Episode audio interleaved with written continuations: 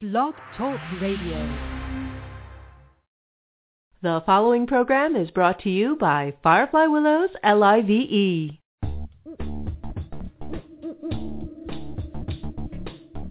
Hi, my name's John Carosella, and I'm your host for Convergence on Firefly Willows LIVE. Convergence is to consciousness as gravity is to the material world. In small amounts, gravity is overwhelmed by every other fundamental force of the universe. But gravity has something nothing else has. It's cumulative. The more matter you collect, the more gravity you get, until it becomes the most powerful force of the material world. I think convergence is like that too. Only in this case, we're working with truth. The more truth we collect, the more convergence we experience.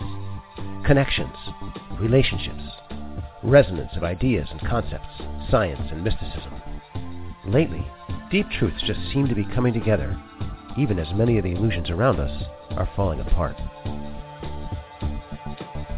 As within, so without. As above, so below. I know I'm feeling it, and I'll bet you are too. For the next 90 minutes, we'll be exploring concepts and topics that in some way or another bring us around to a deeper truth. Join me and my guests for this week's experience of convergence.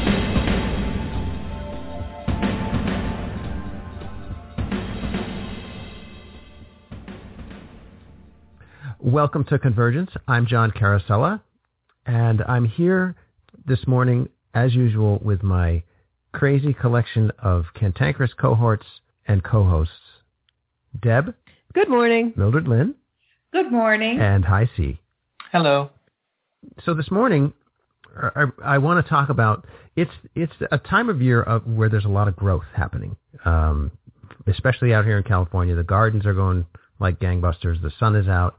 Um, I know that's not necessarily true in all parts of the country, but we're we're we're in springtime, and you know spring is about growth. And um, one of the things that we can sort of take a look at is where do we want to apply our growth energy or our growth effort and intention? And um, you know, there's I think there's varying schools of thoughts on this, but you know, there are things that you're good at, and there's things that you're not so good at. You know, strengths and weaknesses, and sometimes I think we are inclined, or we've been taught, to spend a bunch of our energy, a bunch of our intention, trying to shore up where we're weak, to, to sort of grow around our weaknesses. But then there's, there's another way of thinking about it, uh, and that is to lean into your strengths and, and build on your strengths. And I just wanted to invite a conversation about where do you where do you put your growth energy? What do you you know thinking about it this way? What are you good at? Why are you good at that particular thing? How much of your life energy do you do you give to that part of yourself? And if it's a lot, it, it would sound like you're sort of leaning into your strengths and building on your strengths. And if you're and if you're not, um, maybe it's because you're working on your weaknesses. But the question would be like, why? Why do you why do you put that amount of energy in the places where you're strong? And why do you put whatever amount of energy you put into the places where you're weak? Anybody have any thoughts on that they'd like to share? Um, John, it's Mildred Lynn. So I loved your question because it really made me ponder how I see things. And the thought of having strengths and weaknesses, I have to be honest, doesn't even come into my consciousness. So I had to look at why. Why is that? And what I realized is that for me, I don't recognize strengths and I don't recognize weaknesses. To me, it's all having an experience. And if I had to put it in the strength or weakness box, I'd ask myself, compared to what? So in terms of experiencing life, if I looked at this or that, I could approach it from a perspective of being more capable or less capable. or having more capacity or less less capacity Right, to okay. experience. Yeah, so that's so for me, I really liked your question because it took me on a little journey. So, so rather than strengths and weaknesses, maybe um, the things that you're good at and things that you're not so good at. Well, for me, I don't I don't look at it that way. I don't look at myself as being good at something and not good at something else. I look at myself being in alignment with my life purpose. And so if I'm looking at from that model, good and not so good aren't relevant. It's not the language of that. Ah, so it's if I can maybe spin that back, um, you you rather than think about applying your energy to building your strengths or shoring up your weaknesses or um, doing what you're good at or exploring what you're not good at, it's what you really do is focus on finding how to how to express yourself into your life purpose, into your That's highest it. life purpose. That's it. That's it exactly. And and you can't help but feel feel good about yourself from that perspective. Oh, that's a handy technique. so it's nice and fulfilling, just how I like it. okay. All right. Well, a- a- anybody, any of us lesser mortals have a, a thought about this? John, that's not fair. That's not fair. Oh, but you're a Leo. You're a Leo. It's okay. I'm a humble Leo. Well, I do, um, and mine's going to sound really facetious, and I don't mean it that way. I'm I'm very much um, uh, in earnest. I'm actually pretty good at nothing, and I mean that from the point of view of I just I, I also thought about this um, the way Mildred was thinking about it when when the question was posed, and it's I have many, many talents, and I have what could be considered strengths and what could be considered weaknesses, um, like any person. Um, but what I'm really good at, and where I'm, uh, what I really, how I live is just by being. And um, once I thought about it, it's like, in a way, it's coasting. Some people would think of it as coasting. Um, but that's not completely true because coasting implies non um, non engagement, and that's not true because I I do engage. I engage with my own life. I engage with the lives of others and the the world around me. But what I'm really really um, tuned to is just being and experiencing and um, allowing, I guess. And I probably devote most of my energy to that, to being that, to living that, to to being in that state. And I am aware where of areas where I could become um, more proficient or, or I have a particular weakness. Um, I also am aware of areas where I have a particular uh, aptitude or, or, or a talent perhaps. But I don't spend a lot of energy trying to in, in I don't invest a lot of energy in increasing or or applying energy in any of those places. It's it, what is is is, and I'm there. So, what's your what wh- one of your strengths, I guess, is being, Yeah, uh, and so and you and you are delighted to continue to invest yourself in that. yeah. I mean, I I I like to putter and I like to tinker and I like to you know try new things and and explore things and just kind of be and allow life and and everything to kind of unfold around me. I don't search things out, um, but when they're there or when they show up, if they have a particular, you know, if they tickle my interest in a particular way, I'll follow them a little bit and see what happens and see where that goes and maybe I'll stay there and keep on going and other maybe I'll say, "Oh, that was fun," and "Oh, there's something else to do now," and I'll go do that. Hmm. So, so for both you and Mildred Lynn, the the notion of uh, planned expenditure of effort on a particular aspect of yourself doesn't really show up for you. No, I don't. I don't find that. Um, uh, that's too. It's too much. It's too. It's too deep. Too heavy. I don't. I don't want Yeah. to be bogged down there. hmm HiC what, what do you, where do you come in on this? Uh, well, first I was going to say a word that I thought of um, when Deb was talking about coasting, but she didn't necessarily like what that might imply. Um, the word I might use for her is, is steady.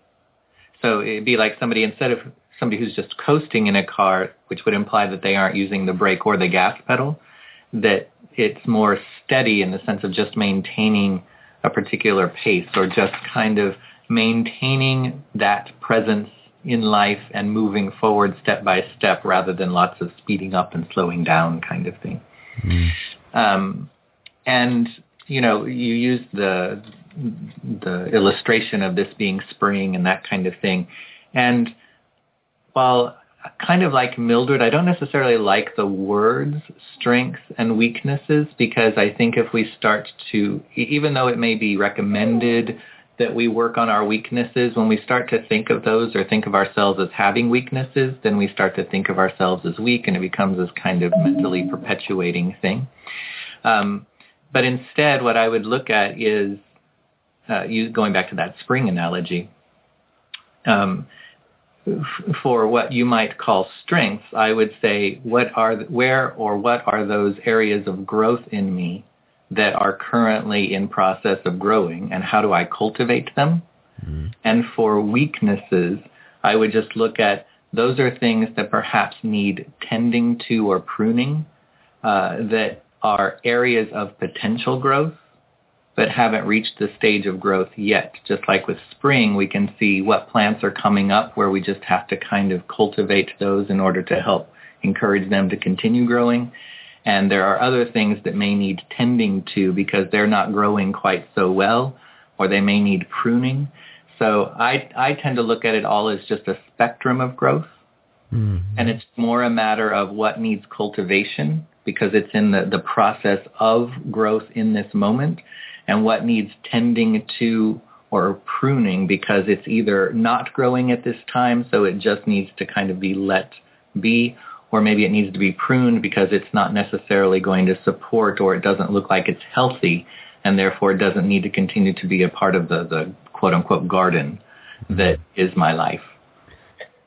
So, so all three of you have a have a perspective on this that is not, um, it's not strength or weakness.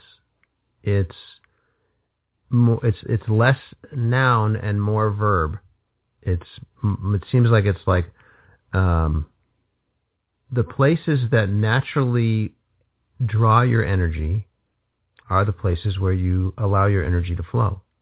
Is that about right? Um, yeah, I think that's uh, pretty much yes. I I for myself, I, I would agree that I don't spend a lot of mental thought or or deep uh, introspection on directing myself anywhere.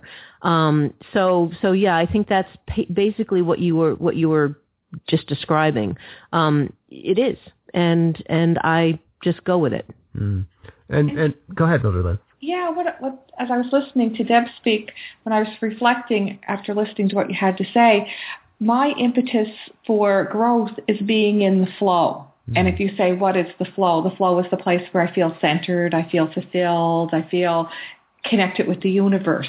So that, in, in terms of nourishing myself or any form of development, it is toward the flow mm-hmm. or in conjunction with the flow. Right, right.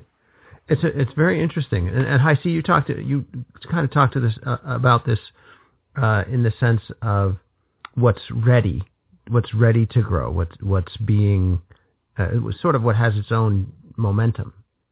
Well, right, because it's it's being conscious and aware of what is growing, and therefore where we perhaps want or need to put our energies at that time, whether we're actively doing that or it's calling attention to itself saying this is where you need to put your attention because this is what is in growth or has the potential for growth at this time for you. Right. Uh, and I, I, you know, and, and for me, again, the words are really important because I think we can create this negative loop in our heads if we start using words like weakness and that kind of thing because it starts to turn back around on how we're viewing ourselves. Mm. So if we can not ingrain those words, but find other ways to express it, then we can not get caught up in thinking that somewhere or somehow I'm weak, which is somehow, uh, you know, a problem or an inferiority or makes me less than uh, other people that I can, because we get into comparison,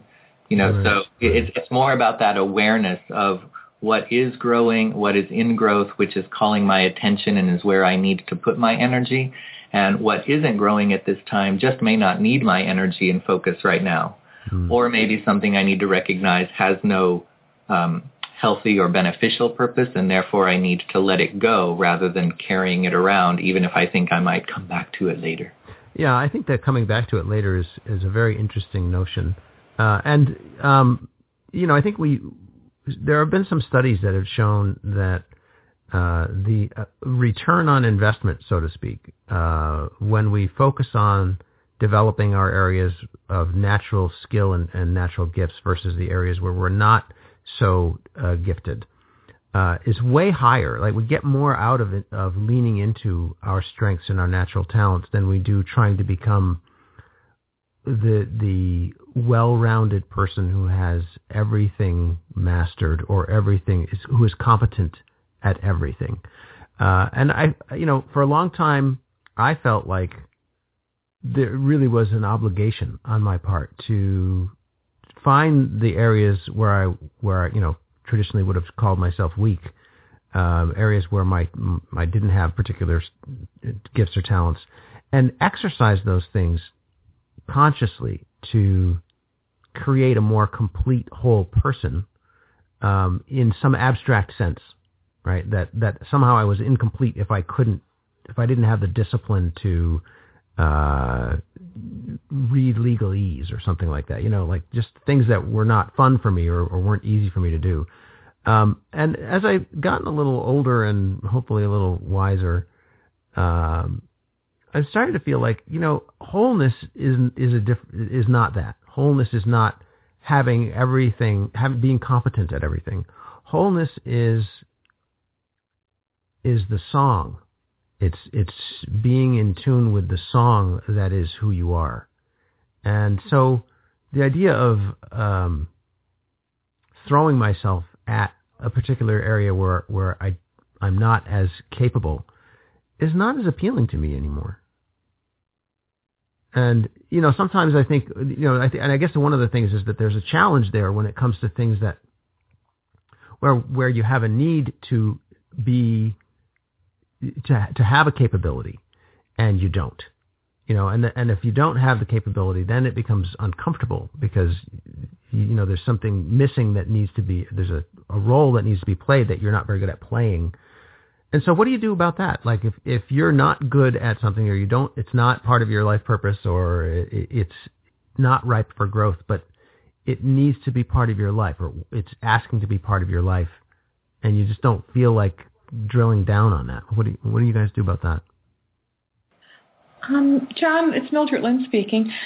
If it's a necessity, if it's something that absolutely needs to be done, for myself, I do it to the best of my ability and let it go. Mm. Because there's always another way to do things. So I would say to myself, I'll do it to the best of my ability, and I might be missing a portion of it here, or there may be a solution that I didn't think of. So I'm open to alternatives at the same time, easy on myself. Because mm. you can only do what you can do. Right, right. Yeah, I, I pretty much uh, agree with Mildred's um, assessment of when there's no other choice and it's a matter of, you know, survival, uh, per se or something, you do because that's what you need to do. And what you can't do, maybe, hopefully, someone near you can help with and can provide. Um, that's why we don't live separate from each other.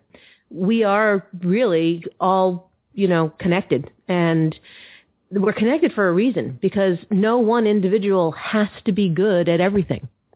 And you need to allow people who are better, quote unquote, at things, certain things than you are, or have expertise to do their jobs or to do what is natural for them while you do the best that you can do with what you're what you've got and mm-hmm. then you let it go right right and here i'm not opposed to the word strength um and and i think that it just like deb was saying i think it takes just as much strength to recognize when you need help or assistance or guidance with something to then reach out to someone who has that strength uh, it, a lot of people will see that as a they they think it's a sign of weakness in themselves if they can't do it or whatever. Mm. But but I think that it is a sign of strength, and it's when you bring the the the strengths of everyone together that you create something stronger than what the individual parts could be on their own. So for me, it's that willingness to recognize what I'm not as strong in and reach out to someone who may be stronger in that in order to receive that assistance or that guidance or that help um, because I think it's also strength to recognize I don't have to know how to do everything and I can't do everything on my own. And it's a strength to recognize that and to reach out. Yeah, yeah. Well, uh, thanks, guys. This brings to mind a conversation I had with a colleague of mine mm, several years ago where he was had been unhappy in his career um, because it, he was trying to run a small business and he had to do wear all the hats. And he went to a, a coach, career coach, and his career coach said, "Well, my recommendation is that you do less of what you don't like and more of what you like." and so he hired somebody to do the stuff that he didn't like, and he then he had all freed up all this energy to go do the things that he really did like, and his business bloomed. So uh, you know, I, I think there is a lot of wisdom here in aligning to your life purpose, um, leaning into your strengths and, and feeling the vitality that comes with that and recognizing that you're not alone, right? That we do live in community and that there are other people who have those gifts that uh, if you can lean on them to deliver from their strengths, you'll have more life energy to deliver on your strengths. And I think that makes, you know, one and one makes three in that scenario. So, so thanks very much to my co-hosts for joining me in this roundtable. Um, we have a great show coming up, and uh, I hope you'll stay tuned. Um, we'll take a short break. We'll be right back. Thanks, guys. You're welcome. Have a good day. Have a good show, John.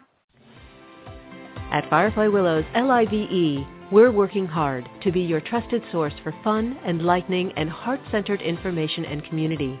And we're passionate about the art of transformative media, the new leading edge of communication in our highly connected, media-rich world. If you're passionate about facilitating change and you have gifts or ideas you'd like to share, come join us. Host a show or be a guest or connect us to an amazing speaker or teacher whose message is too good to miss. There's always room for courageous, knowledgeable changemakers, inspired artists, and new ideas. Let us know you're interested. Send an email to info at fireflywillows.com. We're Firefly Willows, L-I-V-E, helping you find and shine your inner light. Welcome back. This is Convergence, and I'm your host, John Carosella. It was the March full moon. I had been drawn to Santa Cruz during the late afternoon. I spent the hours watching the surfers and the surf. It was powerful. It was up, churning, and beautiful as it carried the waves and the surfers to the shore. After a few hours, I attempted to leave. Several times, in fact. But fate, in the form of a, a nap in the front seat of my car, a phone call from a friend, and a street that literally circled me around and dropped me back off at the cliffs. Intervened. And then I saw the moon rise. I hadn't thought about it nor anticipated seeing the full moon rise over the hills surrounding Santa Cruz and the view of its reflection on the water. I was spellbound. The beauty of the churning surf and the rugged cliffs under the rising golden moon was so powerful it brought tears to my eyes and stole my breath. Have I mentioned that I'm probably moving to Santa Cruz? Anyway, I was deeply embedded in the experience and Spirit was very present and very willing to teach me. It was a magical night. One of the many experiences I'd had that night was a simple connection to discomfort. Because I hadn't planned on spending so much time there, I was unprepared for the nighttime chill and had only my emergency light jacket in the car. It was getting cold, but I didn't want to leave. I donned the jacket and began walking up and down the path along the cliffs. It was breathtaking. And as the night went on, it was getting colder. I was getting colder. But I didn't want to leave. So I had to make a choice between comfort and experience. I've related in past programs how last autumn I was enticed by the sea to wade in and swim as part of a powerful initiation and dance with the spirit of the phoenix. I had learned some techniques to deal with being cold, and so this night I felt like I had a choice. It's interesting, though, how we often just simply turn away from discomfort. In the past, I would have said, oh, too cold. I wish I'd brought another jacket. Oh well. Or, if I'd been bold, I would have found a clothing store and bought a sweatshirt or a fleece. But the idea of simply braving the discomfort, being present to it, seems an odd notion. And yet, that's what I chose to do, knowing that I would recover, knowing that I wouldn't die, for heaven's sakes, but that I would experience discomfort. Which led me to a question. More than one, actually. What is it about discomfort? What is it actually that we're resisting, that we are, in effect, rejecting? And what is the nature of that resistance? I had to tap into these questions and explore some answers if I was going to stay outside under that beautiful moon. My first step in this process was to feel deeply into what was happening. Staying present to what is has become a kind of mantra for me. So instead of shirking and shrinking and sidestepping what I was feeling, instead of trying to distance myself from what I was feeling, really, I said yes to it. As I did that, I had to get intimate with that discomfort. Where was I cold? What was my body actually telling me if I got serious about listening? Could I isolate the discomfort? Generally, when I feel cold, my whole body goes into a kind of rejection and panic. I don't want to be there. So a whole bunch of anxiety arises, and my body gets twitchy and shuddery, but not really shivery. It, I think it's it's not the cold that actually distresses me so much. It's the anxiety about being cold that distresses me, long before the being cold part actually causes me a serious problem. Ignoring being cold isn't the right answer. I tried that at first. Just relax, John. You're not going to die. Let your body temperature drop a little. What's the big deal? Well, what happened was pretty simple. A whole bunch of my body started to shiver. That was pretty debilitating to my experience of the evening. I couldn't enjoy what I was seeing because my body was in an all-consuming involuntary process that was quite distracting.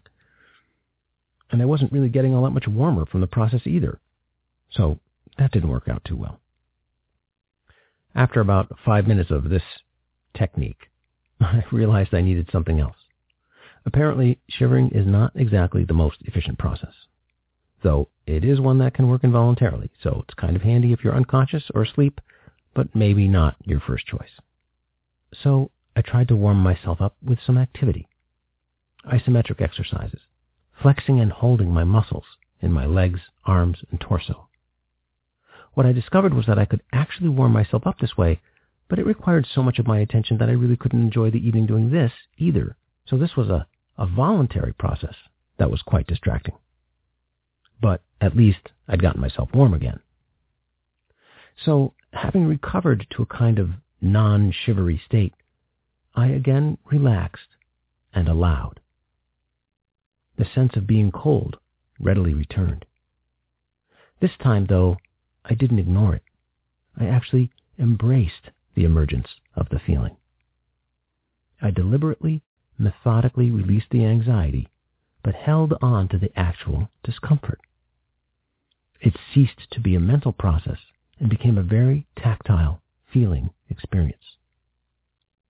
What I discovered was that underneath the anxiety was a kind of gross, almost nauseous feeling that was generally spread around my back, down to my kidneys, and forward into my solar plexus.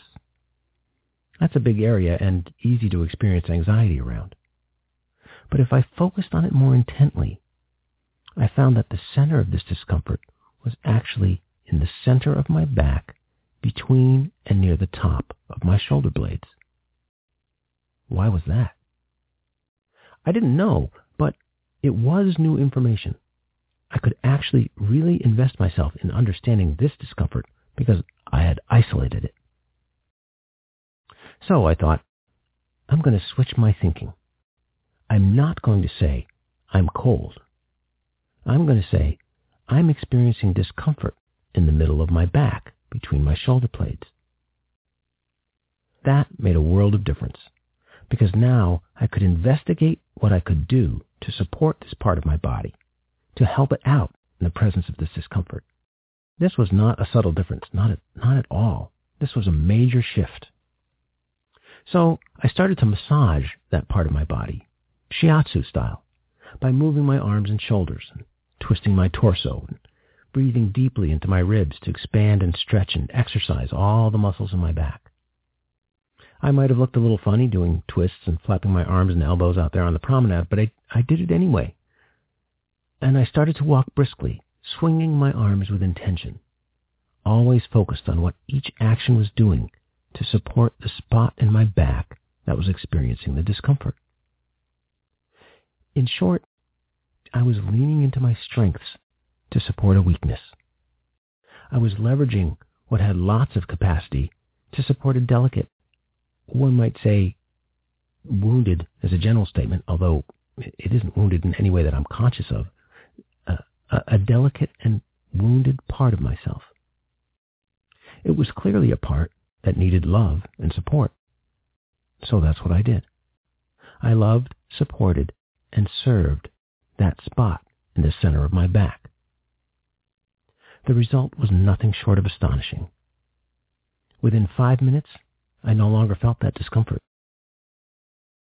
I'm not sure that I was warm. In fact, I'm pretty sure that I was still cold in the thermal sense and in the tactile sense. It still felt cold out but I was no longer uncomfortable. The cold had ceased to be a spot in my back and had spread out to a light, embracing experience that included my whole body in a balanced and sustainable way. I noticed that my breathing and muscle tone had changed. It was more fluid and full and, what, directed, intentional somehow. It was directed at managing coldness and supporting my upper back. But it didn't interfere with my ability to attend to the beauty all around me. In fact, I think it enhanced it because now I could actually feel the cold as an aspect, a, precious, intimate aspect of the experience instead of wishing it wasn't so. I have to say, I think it's my experience with yoga and in particular the way my teacher, Zlata Dolgova, has taught it to me, that played a significant role in my mastering this situation.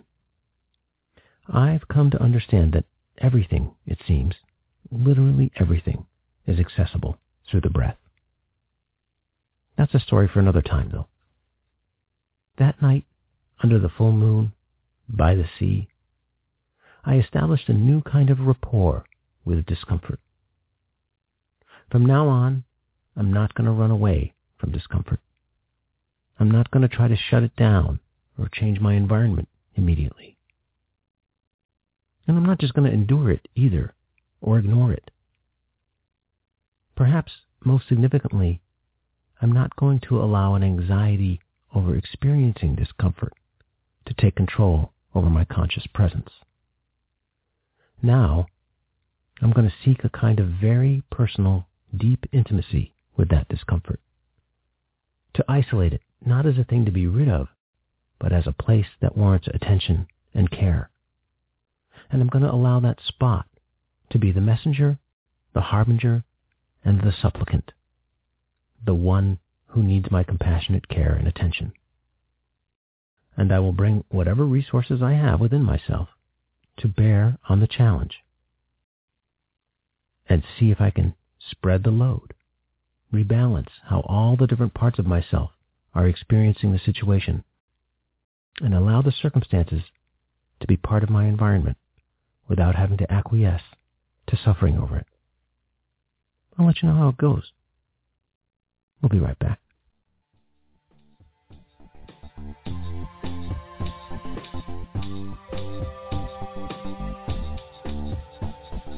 You're listening to Convergence with host John Carosella on Firefly Willows L-I-V-E. Find out more at fireflywillows.com. Enjoy the show.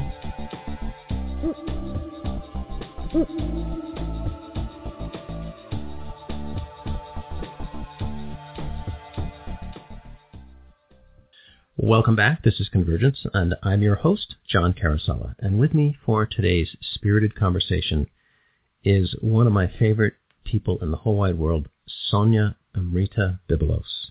And Sonya has been on the show before, uh, back as, as long ago as September of 2012. And actually, the very first pilot program, the very first Spirited Conversation, Sonya and I did in 2011, and we did it with video, and that was that was quite something. So you know what you know what I haven't done is I haven't taken that audio track Oh. and brought it. Uh, I you know I can just peel the audio track off of that and, and add it to the collection because it was a really great conversation. Anyway, um, Sonya has led quite a remarkable and eclectic life. Raised in a Russian and Greek Orthodox Christian household, spirituality and mysticism were woven into her daily life, and she was born with a natural, intuitive, and healing capability that began to increase in her teenage years. Sonya worked as a professional artist, actor, and storyteller as her healing and spiritual journey continued to deepen. In 2002, she met the Buddhist and Advaita Vedanta uh, uh, spiritual teacher Adyashanti, who is also a really cool guy, uh, and ultimately worked as his program director at Open Gate Sangha. Though she's studied many different religions and healing modalities, much of what she's learned has come from experimentation and discovery, which I love. I love that. Uh, and it's both a scientific and creative process. It lives and breathes and is always evolving, and Sonya offers it with a sense of love, gratitude, and humility. Mm. Sonya, welcome to the show. Thank you, John. I, I, as I said, I love having you uh, on the show. I love you as a person. You're amazing. Mm. Um, the healing wisdom that you bring, the capacity to to help people move into a place of healing and growth, is quite remarkable. Mm. And this just happened. Well, how did how'd you how'd you get to this amazing place? How'd you get to be this amazing person? you, you're so sweet, John. Thank you. That's really funny. Um, you know, first and foremost was healing myself. Right? Ah, right. I had a lot of early childhood trauma, Mhm. uh, sexual abuse and psychological violence and blah blah blah at home. And so uh, when I was a teenager, late in my teen years, after having an awakening that I think we talked about in our our last interview, uh, I really had to heal. I had to heal, and I pulled out all the stops. I used every gift I had, gifts I didn't know I had, to help myself heal. And back then, I had two other healers I was working with um, who kind of showed me and helped me to understand these capacities that I had. And they helped me to heal, and they helped me to use my own gifts on myself. And then people started coming to me because they saw that I was getting results in my healing journey that they weren't getting with their own therapists or whatever, whoever they were working with at the time. And so the work kind of naturally began to evolve from there. So w- one thing that I didn't know was that you worked as an actor and storyteller. Yeah, What was that like? it was awesome. Uh, I did my first play when I was 14 in high school, Mhm. and then I went to school for it at Northwestern. And it was a- Oh, is that that's what you studied? That's what I studied at Northwestern University, Oh. and it's a really competitive program at Mhm. Northwestern, very intense, and I loved it. And uh, there's a lot of wonderful capacities that I, I got to use and express as an actor and writer and director. We had to do all those things. Yeah. Um, and ultimately, my spiritual path in the beginning made it hard for me when I started really taking off in my spiritual path um, because there was something so ego about acting and so not ego about my awakening journey. Mm-hmm. But I had to come full circle around ultimately in the end to see that you can do anything without ego. You can be an actor without ego. Right, but right, I yeah. stopped acting at first because I didn't know how to reconcile the two. And since then, now I understand it's totally possible to I think that's actually a really cool uh, observation and opportunity um, for for aspiring actors to learn how to to really to navigate their career Yeah. without falling into the ego trap. Because it's such an ego sort of you know by default it's kind of an ego boosting environment And it's both sides of the ego that get triggered. It's Oh, the it's true. the self consciousness. I mean, communities of actors are notoriously insecure, that's true and right, right. also you know it can inflate you Mhm, in a way that's mhm. not real. And so I had to work. I mean, in in a way, it was good for my spiritual path because I had to work to find a center, you know, uh, uh, for myself that wasn't totally inflating nor totally dismissing. So Mhm. Okay. And one of the things in, in doing my prep for the for this morning, um, I was looking at your website, which by the way is fantastic, illuminatedwisdom.com, and we're going to talk more about that in a few minutes. But uh, one of the things that uh, I read on there is you, you write, awakening is a natural process. Awakening is also a challenging process that can require commitment and determination. At a certain point in my adult life, I realized awakening was all I really wanted. It was all I needed. That desire and commitment invited in both grace, which created effortless revealing of the divine, and the fire of change, which challenged me to surrender ideas, beliefs, and habits that I didn't even know a human could surrender. It was glorious and horribly awkward and downright painful. Sometimes it was glorious, painful, and awkward and delightful all at the same time. And and I really think about, you know, one of the things that I wanted to wanted to talk about today was what is the what's the difference between awakened, be, the before and after of awakening, Hmm. and and how do you know you're you're how do you know it's happening? Those are great questions. Those are awesome questions. You you went straight for the fifty thousand dollar questions. Well, you know, this is an expensive show. that's right. That's right. Only the best talent. so sweet. It's great. Um, so much to say about that. Uh, We'll start wherever you want. Yeah. I really want to. I, I want to talk about your your new work, uh, the becoming a new human stuff that you're launching. Mm-hmm. Um, but uh, it, why would we want to become a new human? yeah. Right? I mean, what's right. it's this painful process, this um, fire of change, surrendering ideas and habits that didn't know a human could surrender. And that sounds like there better be a payoff. Yeah, right. yeah, right. There better be a payoff. And you know, it's funny because my teacher Adyashanti used to always say that um, you can't do this because you're expecting a payoff. Uh-huh, right? Right. So there's a trick in there. Um, but there is a lot of beauty and grace uh, through awakening and after awakening, but it's usually not what we expect it to be. Mhm. I think that we, I know I did have a lot of ideas about what awakening is or spirituality is, and um, most of them turned out to be wrong, or at least skewed. You know, at least Right. a little off there. Um, so for me, I think uh, awakening is so different in the experience of every human. I mean, one thing that I enjoy about the work that I do, because I do a lot of private sessions, is I get to see live and close up hundreds of varieties of what awakening looks like in the world. And I got to see that somewhat too working for Adya um, in his Sangha. He, has a huge community. Um, but there are certain things that are consistent. And so I'll speak to those. The way everybody experiences these consistent things changes dramatically. Um, one is an opening to everything, to a sense of oneness, Hmm. to a sense of the self not being an individual self, that we're interconnected in this intense, primal, and infinite way. Another quality is love. Most awakenings at some point, even if it doesn't happen initially, there's a heart opening, there's a heart awakening. And I call it the infinite love because hmm. when our hearts expand also beyond our own personal hearts to the infinite heart that is everything and everywhere, that's one of the things in traditional Buddhism and Advaita, the other piece that um, many people experience awakening is emptiness, is the void. That we go so far into the oneness, so far into love that on the other side of that is is just not is nothingness. But there's something active and alive in the nothingness, and there's a spiritual teacher who calls it the dazzling dark, and that's probably one of my personal favorite phrases mm. to describe the void, um, because it feels like that. It's alive and amazing, and there is. Uh, I know for myself when I experience the dazzling dark, I'm not in the dazzling dark. There's no me in the dazzling dark. Mm-hmm. So one of the other qualities of awakening is that we can leave behind a reference of self. It's like changing from the universe revolving around the earth to the earth revolving around the sun, but no earth. Like there's no me. There's no mm-hmm. center of me. Mm-hmm.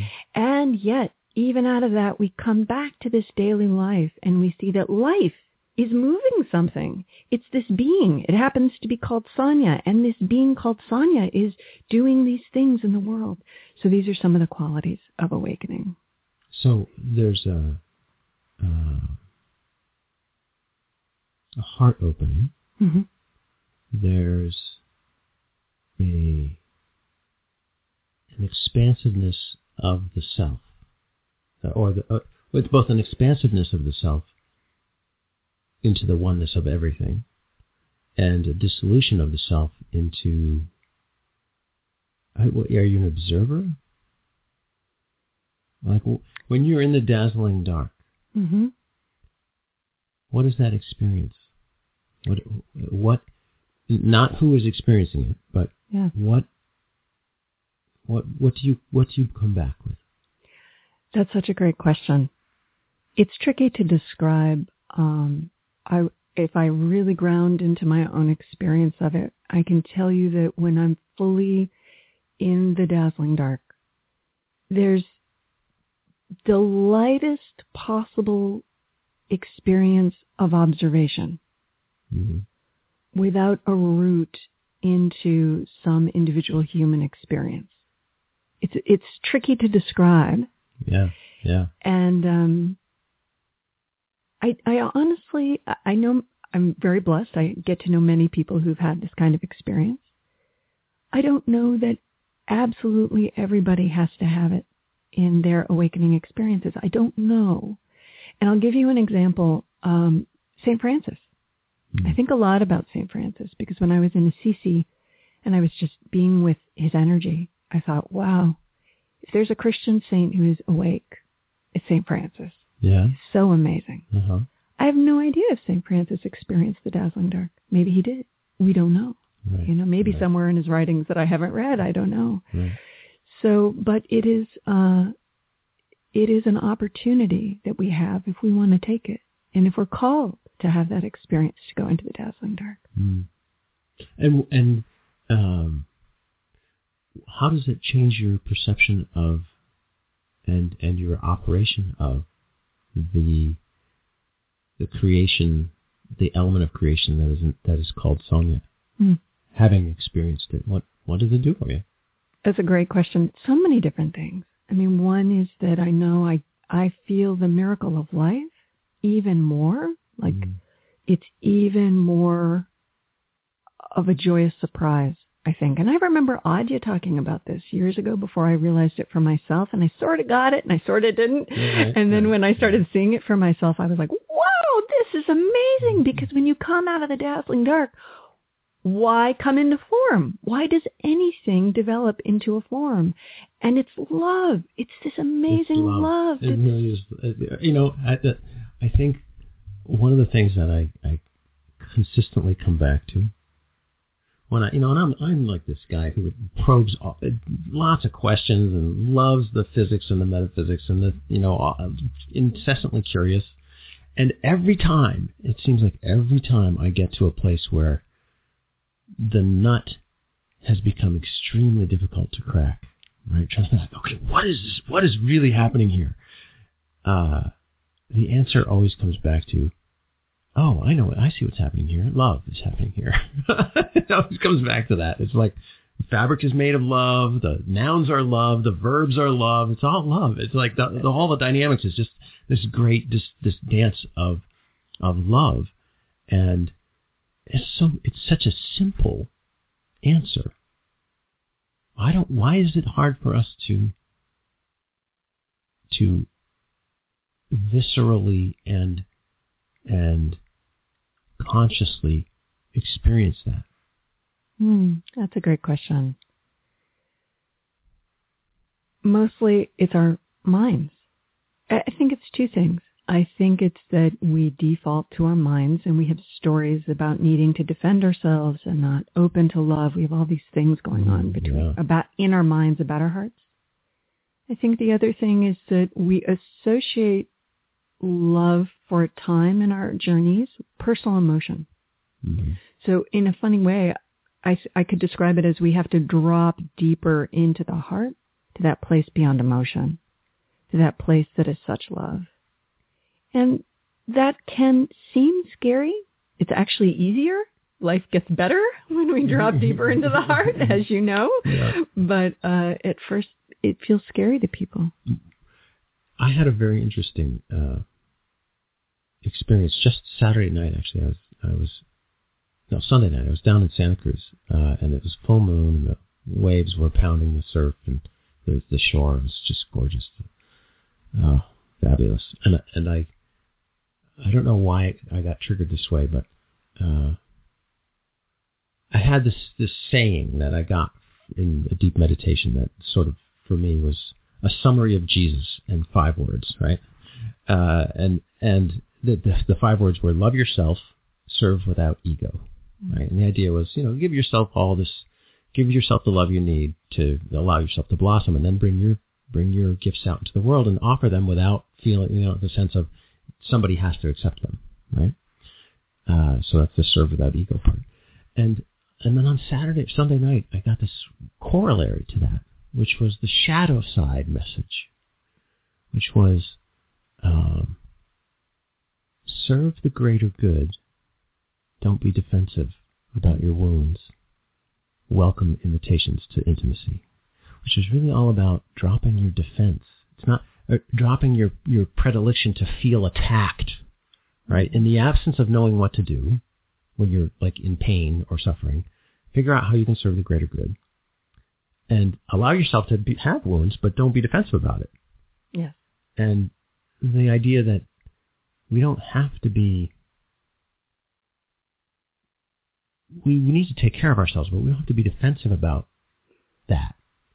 And, and so we can be vulnerable. Is it, is it about being vulnerable? When you drop deeper into love, right? Mm-hmm. You still have, you still have your wounds. hmm I think it's it can require a vulnerability or a willingness to be vulnerable at first, Yeah. But it also requires taking one step away from our wounds and realizing that they're not personal. They're just wounds. They're just hurts. That's all they really are. You're- They're not right. about us. They're not they don't make us who we are. So then we start to hold our wounds more lightly. It's like we're not gripping onto them. Right. right? Because we're not identified with them anymore. And then we can just allow them to show us how they need to be healed and actually dropping into love accelerates their healing. Okay, I want to, I want to, yeah, that's that, that. I want to talk about that. The, the, because it is, it really is the holding. That's what I'm. That's what was the message was that you know, holding on to your wounds so tightly. This, this, like you, you're defensive about them some in some way. Mm. Uh, why, why are we defensive about our wounds? Why do we hold on to them so tightly? The, the idea that you, you, you said that we identify with them, but what does that, what does that mean? It means that we think that we are our wounds in some way. Like like there's some confusion that happens in our minds that thinks I am I am one who was hurt. I am the one who was in my case raped. I am the one who was but I'm not. Rape happened. That's not who I am. Abuse happened. That's not who I am. right? Hmm. But there's this little confusion that we become identified as. I mean, I'm I'm a huge fan of AA, so so no criticism, but but there's an identification of I'm an alcoholic, and there's a lot of wounds around being an alcoholic. If you just hold that identity just even a few inches away from your own self and say, alcoholism happened. That's not who I am, right? Hmm. It gives you a little bit more space. Yes, that it does. sense? Give, it does give you more space, and it's an interesting, it's an interesting kind of space that it gives you. It gives you, you know, I, I, I think a lot about, and because I because this is how it feels to me internally. I I think a lot about the notion of permeability, right? That things aren't as dense as we think they are, and so they're not as weighty as we think they are. They don't have the same mass, and this this this uh, this process of recognizing the permeability of all of the things that I identify with as material uh, and as as significant and as weighty, uh, they're not. They're the potential exists for them to be much lighter, much less burdensome because they don't have the weight that I thought they had. But how did we get to the place where we experience them as having weight? And um, because I'm really actually would like to recreate this process for you know, and this is probably a big part of what you do is like unweighting, demassing the things that are burdens in our lives, and then because then we don't then they then they stop being burdens, they start being interesting things to observe.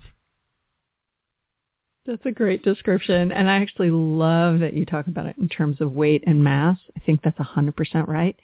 And our perception makes it so. That's the kick in the pants, right? like is, is really is that it that like our perception makes it so our perception makes it so. And sometimes it's about distance. Sometimes it's about we're so close into a thing that it's Right. all we see. right And that gives it weight because that's where all of our attention is going. oh because our intention our our perception is amplified by our intention Exactly. and our attention And imagine, I mean, we're really powerful beings. So when we put a hundred percent of our focus and attention on a problem or something that's weighty or, wow, that's a lot of energy. are we are we really powerful beings Yes. Not the way we think we are. It's not, it's not the ownership of the ego, right? The ego isn't what's powerful, right?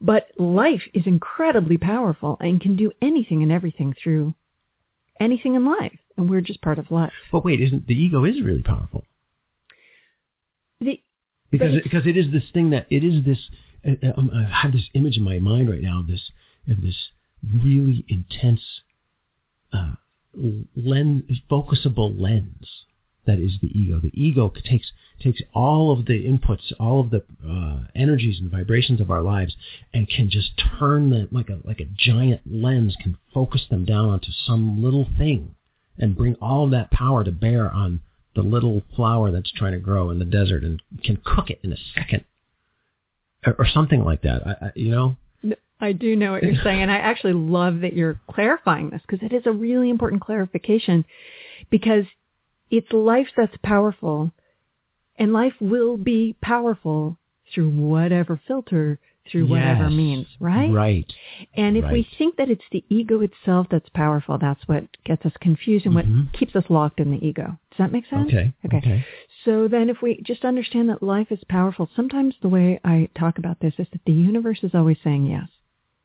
So if we want, if the ego says, I want to believe that I am a wounded person, then the universe is going to say, yes, Okay. yes, you are. and then all that energy and power of life is going to go to that. If you want to step out of that and you say, I'm not a wounded person, I'm just a being of life and wounds happen, universe is going to say, yes. And then all the energy goes to that. Does that make sense? it's it's incredible. It's it's not credible to the to the egoic self that believes it has. Uh, but once you once you loosen that grip a tiny bit, you realize there's more room to loosen that grip more and more and more and more and more. Right? And so the ego can, this is how the ego falls away. Is just you because you relax. That's a great way to talk about it. It. Yeah, it's really true. And I actually saw a post on Facebook by a friend of mine who said, "I'm so tired of spiritual teachers telling me to relax."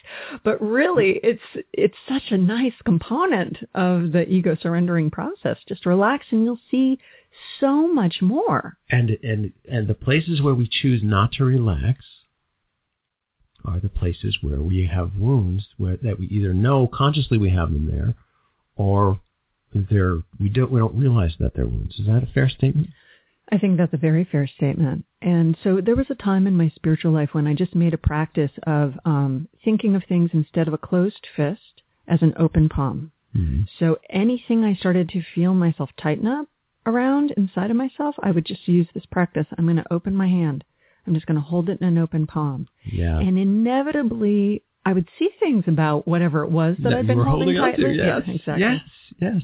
This is one of the things that happened to me uh, on Sunday when I was walking in Santa Cruz. I was walking along, and it was a beautiful night. I just, like, but I was cold because I had go- gone there uh, during the day, and the sun was out, and I was wearing a short sleeve shirt, and I only had a light jacket in the car, and I'm, and I'm walking, and I did not want to give up. I did not want to give up because it was so beautiful out. The moon, the surf, and uh, and and I was like, but I was cold, and I said to myself, okay, I'm experiencing cold right now.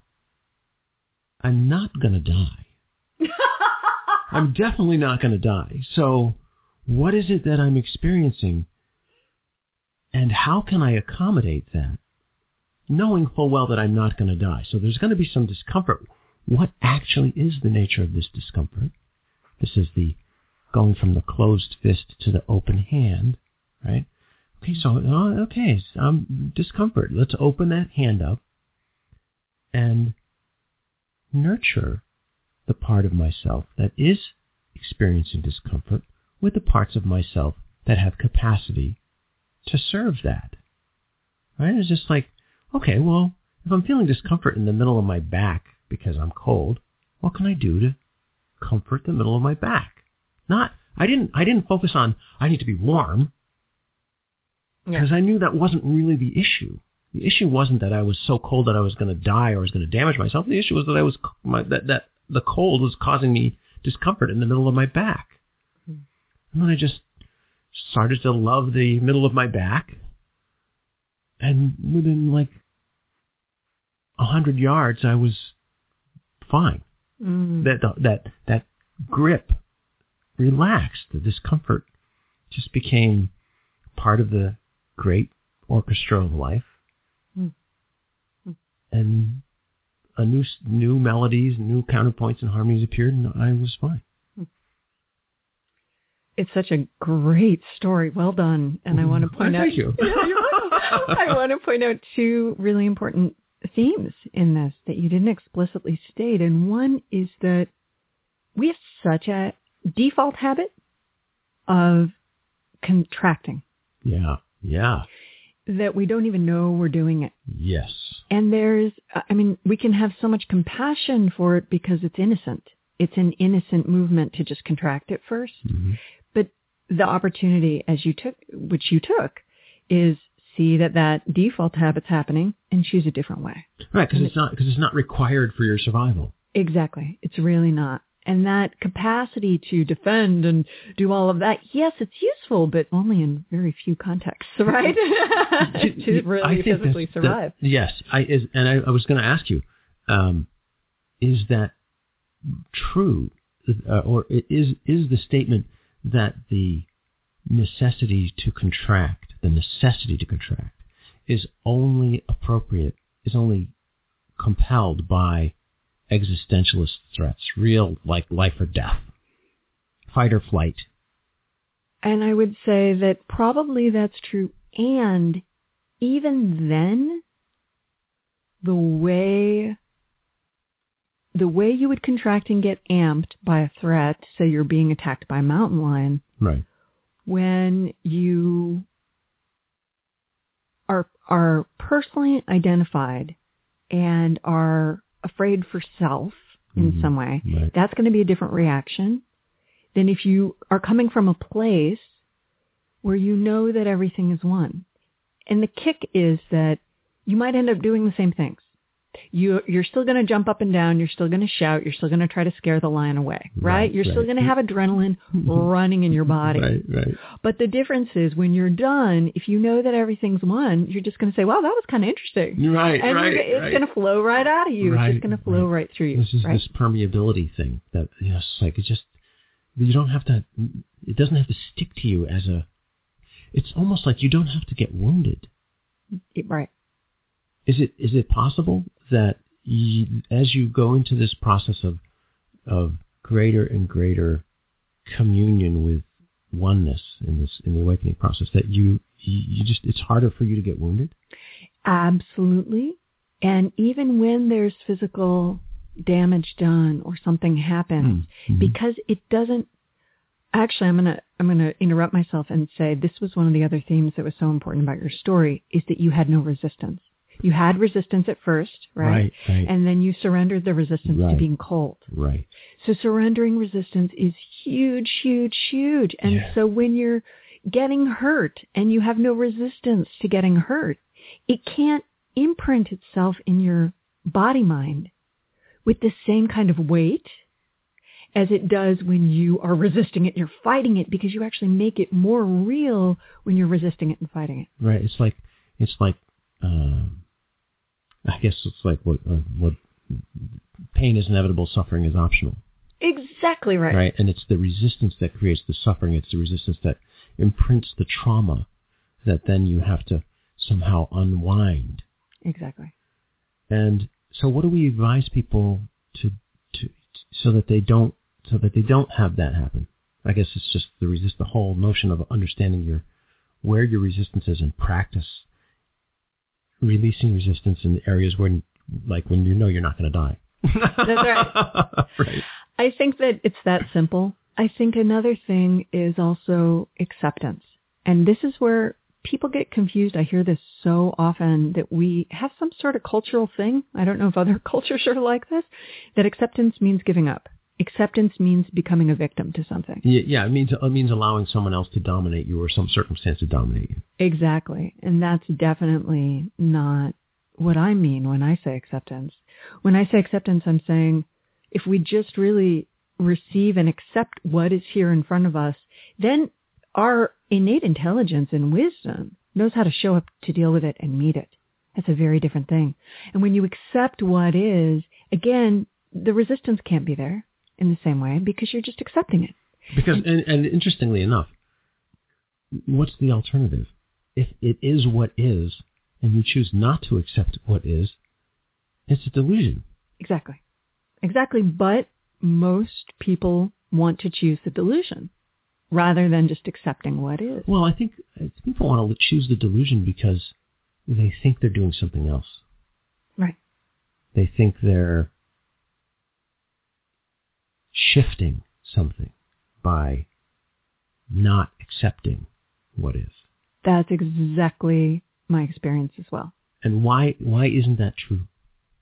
Why isn't it true that that I that's not acceptable? You know, my statement that's not acceptable uh, isn't a healthy thing for me to say.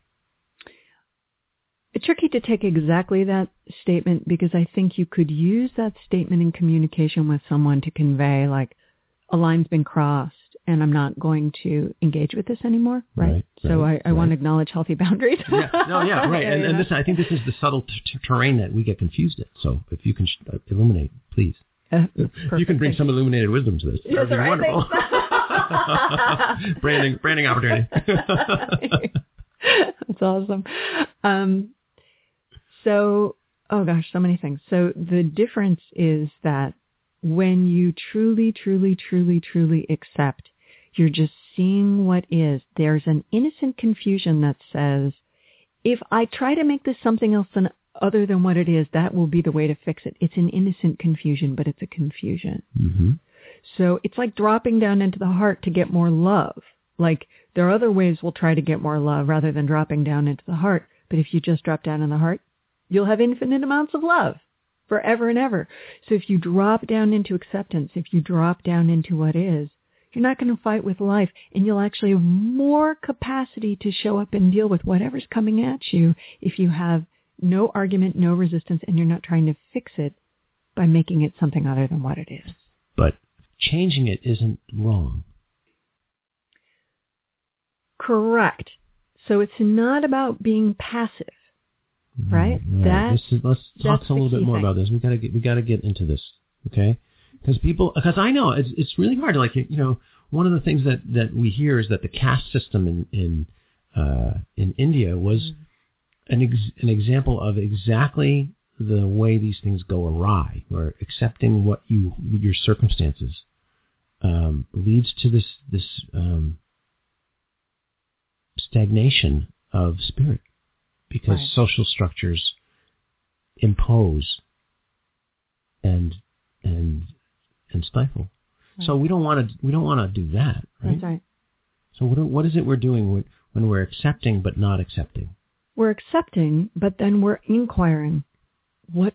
How does this want to be met? What does life want to do? What's the truth here? How am I called to respond? Ah, That's a completely different thing. right. So accepting is not the same as not responding. Exactly. There's aliveness. There's something active in the present moment. See, this is, and this is the deception of the ego because the ego can say, if I accept this, then I just fall asleep and I don't do anything with it. Right. That's laziness. Really, in a certain way. Yeah. Right? Mhm. Yeah. It's abdication. Right. It's abdication, right? Surrender. It's it can be defeat. The ego has a lot of different shadows that can stir up, Mhm. right, on the Right. other side of this. right. But actually, so and this is one of the wonderful things about the teaching of somebody like Eckhart Tolle is like be present. When you're accepting and you're really, really present with a capital P, what do, what do you want to do? How are you moved to respond? Right. And sometimes that's going to be saying no. Sometimes that's going to be this this line was crossed. I will not engage anymore. I will not do this anymore or I'm leaving Right. or whatever it has to be. Right. I mean, there's a reason the Hindus showed us deities that are violent. There's a reason Hindus showed us deities that are tough and strong because that's part of life too. It's not a spiritual ideal to just be passive and loving. That's Hmm. that's not a true true thing. not complete for the operation of this of the body in this reality. Exactly. Yeah, yeah. Okay, so um, we're having such a great time, uh, but the clock is really flying by. So let's take a short break, and when we come back, I want to talk about the the work that you're about to share uh, with the world, or you're going to be in the process of sharing um, uh, on being becoming a new human. Okay, so uh, short break, we'll be right back. A personal tarot reading can offer you insight, information, enlightenment, and empowerment along your life's path. HiC is a professional tarot conversationalist and ritualist with over 10 years experience. He's available for readings in a variety of formats, including parties and events. To schedule your personal tarot reading, contact HiC at tarotbyhighc.net or email him at hic at fireflywillows.com. Welcome back. This is Convergence, and I'm your host, John Carosella. And with me today is Sonya Amrita Bibilos, caretaker and curator of IlluminatedWisdom.com and introducer of a really cool program, a year-long program um, called A year to become a new human. A Year to Become a New Human. Um, okay, why do we need to become new humans? Well, we don't have to, but if we're called to. Uh, um, I remember many years ago my teacher saying in a retreat that when we awaken and we fully, fully awaken, we become like a different species. And I, I thought that was a neat idea, and I didn't understand what he meant until huh, after a series of awakenings I had. I was sitting in meditation, and I was like, I have no idea what it means to be human. Like I've never really understood what it means to be in this life, in this body, uh, doing life things without an ego, right? And so there's a process of waking up and becoming a whole different human, having work and relationships and even a healing journey around past wounds that's completely different, completely different way of navigating life, completely different way of engaging than what we commonly think. And what I've been learning as I work with so many people is that you don't have to be fully awake to start learning and living some of these principles of Mhm. becoming a new human. Some people, because growth is uneven, right? Yeah, it, yeah. it doesn't happen in a smooth line. Right, Some right. people will need that kind of guidance for a new human lifestyle right now in some area of their lives. And so I built this program. I built this year to become a new human with four different modules to focus on four different pieces to support people uh, to awaken and also to learn to live that awakened consciousness in their lives. Okay, so it's both it's both um, helping to awaken and uh, guidebook for um, procedures and protocols for functioning as a new human. Yes, exactly. That's a great way to say it. yeah, that's right. Okay, so what are the what are the modules? The first one is Expand Awakening, and that's runs throughout the whole year. It's a monthly program for 12 months, and it is designed to offer you gateways and possibilities to know and remember your own awakened awareness that's already alive in you. Mhm. And then the second module, we're starting to get into the specifics of life, and it's become a new human at work. And so how do we engage with work impersonally, letting our gifts just flow through us without an ego to filter it out? And we move from become a new human at work into liberate childhood wounds. And for me, liberate childhood wounds is about what I call the third stage of healing. The first stage is knowing that we have a wound that wants our, our attention and some love. And the second phase is loving it, doing therapy, healing modalities, whatever. The third phase is an acceptance, like we just talked about, that's so deep that we're liberated out of any identity of being a wounded person. And we can have a whole other kind of loving experience in our inner environment uh, and still accept that those events happened in our lives at the same time. That Liberate Childhood Wounds is a great course to do before the last one, which is Become a New Human in Relationship. Mm, right. And uh, Right. it says on my website, and I say it a lot, that romantic partnership is probably the single most area where we get the most confused. And people, even people who are awake, can get really confused in romantic partnerships. So we're going to talk about that. Okay, so uh, let's start from the back and work forward. Why is it? Why do we get confused in romantic relationships? What What is it about that? I think the gift of romantic partnership is that it exposes any last area in us that's holding back from the divine, that's holding back from our awakened Yeah. consciousness. Yeah, yeah. Wow. Mm. It exposes our default habits. It exposes those places where we're defending in some Mhm. way. Yeah. And again, it's innocent confusion. Those protocols and that conditioning that's inside of us got built somewhere in childhood. We don't even know that it's there. So if we take the challenges in relationship as the opportunity that they are to clear these things out, it's awesome. But if we get stuck in the problems, if we get stuck in those old habits, then it can derail a relationship. Does that make sense? Mm. Yeah. Is that where you found some of those things that you didn't know humans could surrender? Romantic partnership, yes, but I actually found it in, it's why I have these modules. I found it in um, liberating my childhood wounds. I found it in my relationship to work and purpose and calling. So for sure, Okay. I found it everywhere. All right. Well, let's Yeah. go. Let's go back to the next step then, which is liberating childhood wounds. Yeah. Um, why did you Why do you use the phrase liberating childhood wounds? What, is, what do you mean by that? There's a quality of freedom that I was trying to convey when I named the course that. Mm-hmm. that I honestly didn't know was possible. I mean, I when I started healing from you know the abuse from my dad or the you know again the rape or whatever, I just thought I, I actually remember a friend saying to me like you can go to all the therapy you want and you can do all this great healing work, but you- you're always going to be stuck with it. You're always going to be stuck with your stuff, with your wounds. And I remember thinking something about that doesn't seem right to me, but I was, I don't know, I must have been 19 or 20 and, and I didn't know any different. Mm-hmm. And then when I started waking up and I remember, I might have told you the story already, John, that there was a particular moment in my awakening where I felt such infinite love and such infinite abundance. And there was this question in my head, was that infinite oneness, abundance, and love, was that there even in the moment that I was being raped?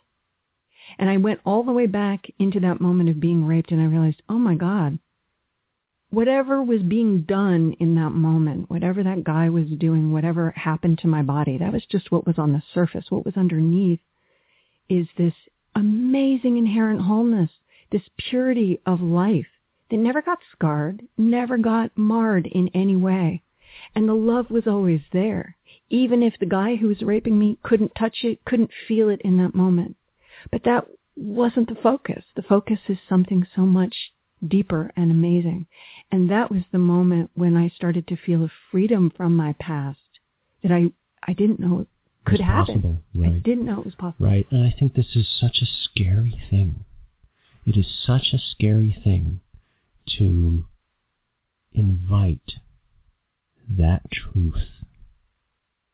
To go to the place of your deepest fear and deepest wound and say, okay, I'm going to go here and allow this, allow the possibility that this isn't, that, hmm, what's the way, the way I want to say this? Because I've, because I've actually been doing this myself. Go all the way into the deepest wound and the deepest fear and say, what if this is okay? Mm-hmm. What would it mean? What would I have to know about the world, about the universe, about the divine, about myself for this to be okay? For me to be okay and not have this be a wound, but have this be an understanding or something, something other than a wound, so that it doesn't have to be a wound. Yeah. And there's a there's a deep fear and uncertainty about allowing that Mm-hmm. because we because because we want to hold on to our wound. Yeah. And I think there's an important clarification for me to make too, which is that everything I'm saying is true, everything we're saying is true, and the people who abuse me are fully accountable for their actions.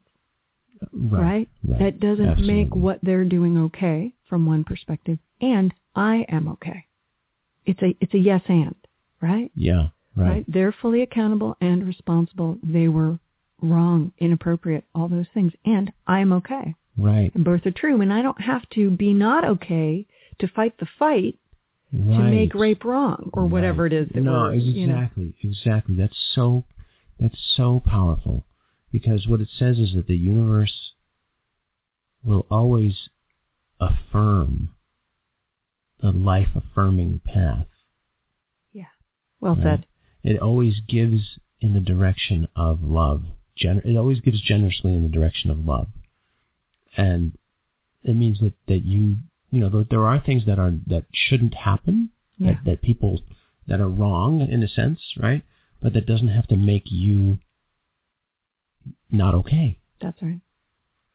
And I realized that by continuing the story, I'm not okay, I was still allowing the abuse to happen and be perpetuated into my adulthood. Why do that to myself? What does that mean? Okay, explain that a little bit. What I meant was, yeah, thank you.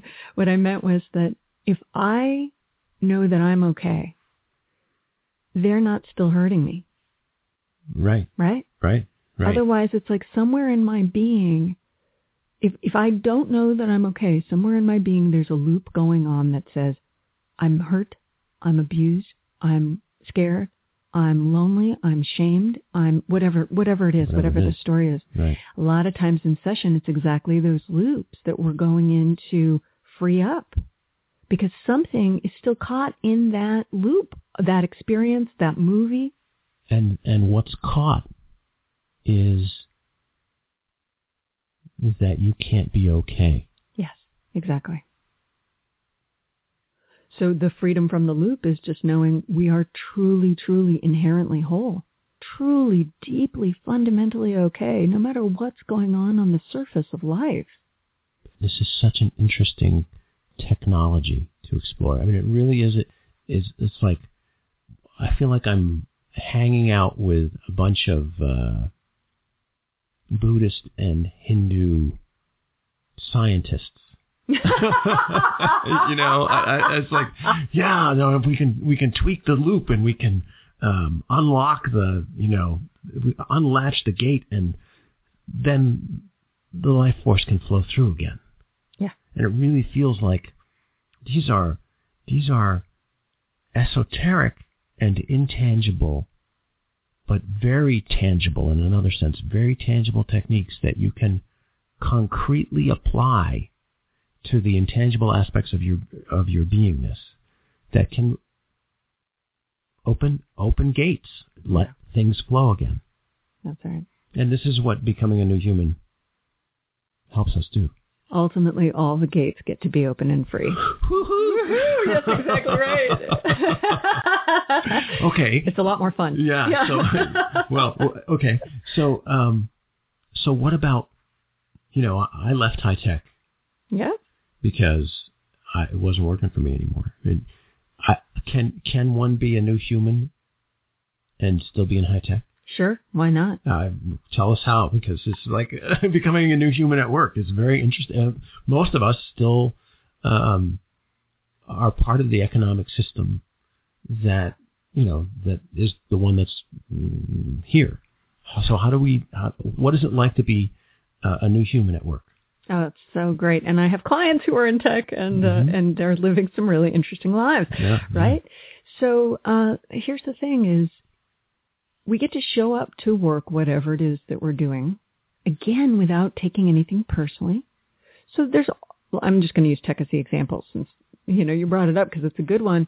There's a lot of politics, a lot of crazy behavior in the tech industry, right? Especially in the big companies. And so you're going to get bruised. You're going to get wounded. You're going to be challenged. You're going to have all this stuff happening. So imagine doing that without taking it personally. Imagine going through all that saying, all right, this is what is. Now, how am I moved to show up and respond? And there's a really important key to this too, which is that if you're awakening, you get more access to your inner wisdom.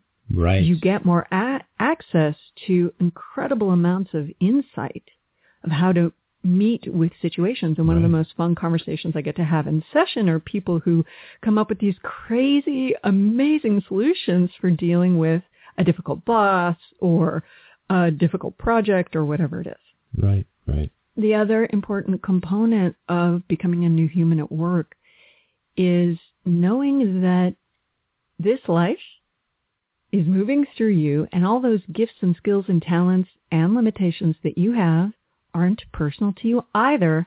And that gives you a kind of freedom to express them. So you're not holding yourself back. The ego either wants to exaggerate a gift or it wants to stop a gift. It wants to devalue it in some way. It can't just accept something and allow it to flow, allow it to move and be.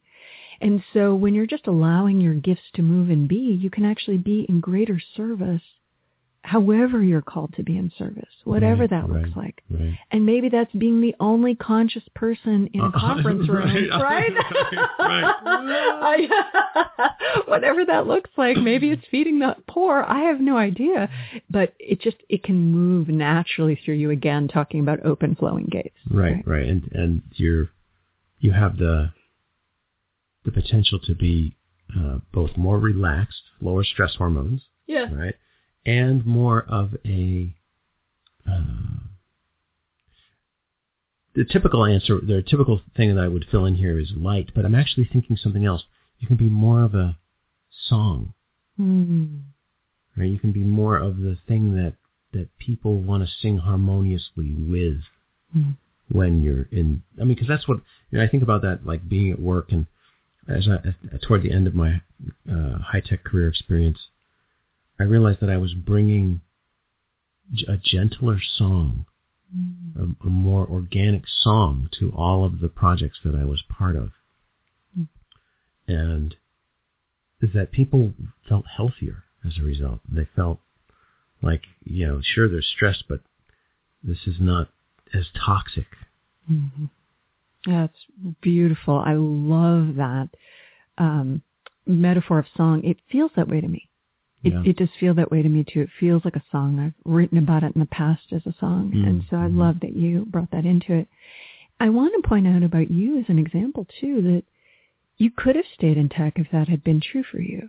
But that's not what was true for you, Right. right? You didn't Right. leave tech because tech is bad. You left tech because you had another calling moving through you so powerfully. Yeah, no, that's Right. right. Yeah, And it's shown itself and yeah, and I'm, and I'm cool with it. I'm totally cool with it. Yeah, right. but but uh, so one of the questions that that um, might bear asking is um, when people go through this process, does their relationship to their career change pretty predictably? Hmm. Usually not necessarily predictably, except there's certain things that are consistent. There's certain qualities like being more at peace with whatever's happening, responding with more wisdom. You know, those kinds of things Right. are right, consistent. right. But it varies so much. I mean, so one of my friends, and this is the example I often give, one of my friends, after her awakening, she got deeper into the corporate world. She went and got an MBA, and we laughed and laughed What and the- laughed about it. Exactly. That's pretty weird. And she and I remember when she told me that she was going to get an MBA, and she, by the way, she didn't just get any MBA. She went to Wharton. Oh. It's not like she went to some kind of like environmental sustainable MBA program. She went to Wharton, and I remember she was saying to me like, I don't know why, but this is clearly the path that life has in front of me, and I just have to go with it. And she had no attachment at any step of the way and it was amazing and of course it changed her life and she got an amazing job with an amazing platform and blah blah blah blah That's but great. you know Yeah. she so just did it because it was true hmm Right. So the work career energy that that we have is in the in the program that you that you lead people through. It is liberated in some way, and also aligned more in some way. Is that what happened? liberated and aligned and in a certain sense uh, what we're looking for is for um, every participant to become aware of that inner compass that's guiding them through the wisdom and awakened consciousness that's moving through them so that they can begin to feel and know what it is that they're called to do Right. that they're not right. making choices out of some idea, out of a should. They're not making choices by default. They're making really authentic, aligned choices. And that might mean staying exactly where you're at and doing what you have been doing for the last 5, 10, 15, 20 years. It could mean changing course. It could mean a slight modification, could mean anything, Right. but it is about getting to know what that deepest truth is for you. and uh, and then also because you because you're going through all these changes, you also I imagine have a deeper capacity to embrace whatever it is that's being revealed. Exactly. So you're so it's not as scary. You know, it's not, it's not like oh my god, I'm going to go through this program and my life is going to change and I'm going to be scared to death because all of the because suddenly I'm going to need to change jobs. It's going to be like Right. uh, oh, I realize now that I'm being pulled in a certain direction, and and the universe is actually helping me go there, Yeah. right? So it's not a, it's not more stress. No, it's not more stress. It's actually more curiosity. It's it's interesting. Life actually becomes a lot more, interesting, as you know. Yeah. as it turns out, I can validate that. Life definitely becomes more interesting uh, in a very beautiful way. A very beautiful way. Yeah. Um, okay, and so then, uh, and we start on this journey by with the expanded consciousness module. That's right. And anything that you want to share about that, because you know that's that's really for everybody. Yeah. Um, it's the it's the foundation for the whole year, Expand Awakening. And so the other modules run concurrently with it. And that was really important to me. In fact, when if if someone's called to sign up for the whole year, I want to give them Expand Awakening module for free. Like it just takes the cost of that all the way out because it's so important for me. Mm-hmm. And every month, every program is looking looking at the opportunity to awaken from a different perspective, giving a different gateway. Mm-hmm. And I work a little differently for the people who are used to uh, non-dual Advaita satsang or something like that. I like I like sacred ritual, as John knows. You Mm. know, I like sacred ritual. I like to start with sacred ritual. I like to call in everybody's wisdom and awakened consciousness and divine guides. I like to talk and do guided meditation and sitting meditation because it's so important for me that every participant get the opportunity to drop in and hear their own inner teacher. Yeah. Because there is an inner teacher guiding them and leading them. And so I want to support everybody to listen to that. Even more important in many ways than listening to me, right? You know, when the, when the student is ready, the teacher appears. Um, and I found that there's there's so many triggers for that teacher to appear. And in the end, the teacher seems to always be the inner teacher leading me to a place where I'm going to get the lesson. Yes. You know, and it's really it's really cool uh, that what's revealed without, you know, on the outside of us is a reflection of some compass, some navigational program within that brought me to that place. Yes. And it's so cool. And again, it feels like a technology that's operating inside me by my higher self is running this program. It's like, okay, inject new course correction X, right? Send him to Santa Cruz or, you know, send him to somewhere, right? And like, get this, the, message is ripe over there. He'll get it. He'll get it. If we put him in this situation, he'll get it. That's right, exactly. it's so cool. Fascinating stuff. All right. Well, we're almost out of time. Is there anything, any last thing you'd like to share in terms of wisdom, uh, thoughts about what we've been talking about? Yeah, thank you. I would say that even for your listeners who aren't really called to awakening specifically, that the wisdom within them is still accessible and ready to be dropped into and heard and utilized in a sense, in a healthy sense, to guide them through their lives, wherever that journey might take them. Awesome. Awesome. And if folks want to get to know you or your work or sign up for the, the new program, where do we send them? Ah, thank you. They can go to illuminatedwisdom.com forward slash new human for the whole Become a New Human year. And I'll be giving a free teleseminar on May 8th that is about what does it mean to become a new human, and that'll be at 6.30, and the information's on my website. Awesome. All right. Sonya, uh, I know you know this, but I'm going to say it again.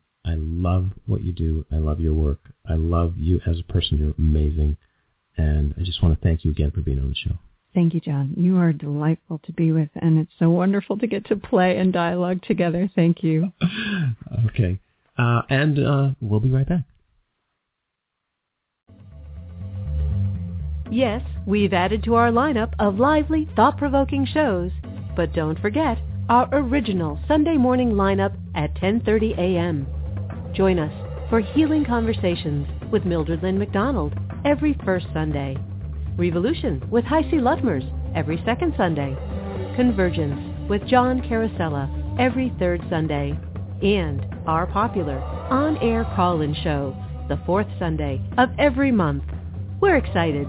Give us a listen as we continue to create new and entertaining ways for you to shine your inner light. Join us at Firefly Willows L-I-V-E. Welcome back. This is Convergence, and I'm your host, John Carosella. What am I doing here? I ask that question a lot. Sometimes I get reasonable, rational answers. And sometimes I don't. And when I don't, I usually find myself choosing to go on a hike. that often brings me clarity, or at least relief. So it was back in February when I was right in the middle of my transition house sitting gig and I found myself wondering what was the point of all this? Where was I? Was there was there anything I was supposed to be learning or discovering? I went to one of my favorite power places here in the Santa Cruz Mountains. I've been to this place before many times and received many gifts from Spirit there. Back in 2009, just after I'd left high tech, as I was looking to reclaim my personal sovereignty. I went for a hike and was led by a hawk to a magnificent, pristine, 10-point black-tailed deer buck skull. You can see a picture of it on my Facebook page. I call him the Sovereign. It was quite an amazing experience and a perfect gift for where I was in my life at that time. But that's another story. This time, I went to the same magical place, but entered by the back gate. I was frustrated and, what, maybe a little depressed, cranky, I guess, because I really hit the trails and the hills hard. I had a lot of pent-up energy and wasn't inclined to mosey along. So I went into trailblazer mode and left the groomed trails and started just walking where the wind moved me. Deeper and deeper into the woods, further and further down steep slopes that I, I knew I would have to reclimb. I didn't care. I knew that A, spirit would take care of me, and B, I was tough enough to manage whatever discomfort I was setting myself up for. I must have walked for a couple of hours down, then up, and then down again, deeper and deeper into the headwaters of Stevens Creek. The only thing I was being mindful of was the presence of poison oak. Other than that, I was just wandering, letting the contours of the land and the smell of the earth guide me. Occasionally, I'd be blocked. I'd be looking to head up to a ridgetop to see where I was, but the presence of sagebrush and coyote bush would create an impenetrable barrier. As you rise up higher, the woodsy vegetation gives way to this more arid thicket. It's, it's the bramble. I'm always amused by the way the game trails evolve from full-sized deer trails to a, what I call a size 32. I can get through by hunching over a bit. And then to a size 20. It's hands and knees for 10 yards at a stretch. Down to a size 16. Okay, stretch out and maybe you have to crawl, but there's light at the end of the tunnel. I hope. And finally down to a size 9. Size 9. Those are the trails Rabbit takes when Coyote and Bobcat are on his tail. And there ain't no room for a human, no matter how petulant and frustrated and cranky he is. So I pursued my fair share of trails that led to rabbit escape routes and backtracked and meandered. Eventually it was time for me to turn my energies towards getting home. Mostly it was uneventful, but there were occasional moments where my insistence on picking a particular route was confounded by the terrain's insistence that I not go that way. Sometimes in life, we want something so badly we're willing to push against tremendous resistance and push and push and push and get scratched and poked in the process. And then, if we're not careful, poison oaked in the process. I've done this enough to know when I'm getting something out of my pushing and when I've reached a point of diminishing returns. It's a size 9 trail from here. It's not easy to it's not easy to let go of the ego, surrender hard-won progress, to admit you've gone down a path that's not getting you where you want to go. It's not easy. Not for me, anyway. Maybe not for you either. Backing down, letting the truth of the situation really settle in, being truly honest with what is. Sometimes that's a humbling, disappointing, frustrating experience. Nobody likes to feel helplessly outmatched by circumstance, especially if it's circumstance of one's own making. So it helps to have a little outside perspective in cases like this. It's helpful to have spirit helpers who are looking over your shoulder saying, Hey, John, don't get all wrapped up in this. There is no wrong path. There's only the path you've walked and the discoveries you make. There's no shame in exploring a path that leads you somewhere unexpected, only if you make it so. And why on earth would you? So I heard that wise counsel on this trek, in particular on my way back, when I got frustrated that the terrain would not yield to my demand for passage.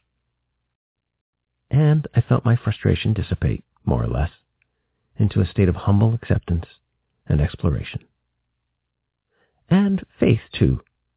Trust that I'd be okay. Of course, that wasn't really ever in doubt. I might be uncomfortable, but so what? I wasn't going to die or be lost for days or anything and trust, too, that whatever rerouting was required, I'd enjoy it, and it would, in the end, all be worthwhile. So I turned, headed back down a slope that I'd just climbed up, tantalizingly close to the ridge top, but unequivocally blocked. I realized that as I headed back down, I was actually in a process of expanding the trails. I noticed that some of these pathways I'd been on before, and that this time I'd made further progress. It dawned on me that it wasn't just me benefiting from these trails that the deer had made. The process was also working in the reverse. Every time I walked a trail and pushed through a size 32 or bulked and hulked my way through a size 20, I was making it just a little easier for my animal kin to pass along these trails too. And so they and I were working together to extend the tended wild just a little further. That made the whole experience just a little sweeter, and somehow came with a golden dewdrop of hope. We don't have to know each other to help each other. We don't have to have a master plan with project managers and deadlines to make progress. We just have to love each other and the world we live in, intend it like it matters, experience it like it's a gift. And progress is made just by the nature of things. Well, I headed back down and into the cool of the shaded woods.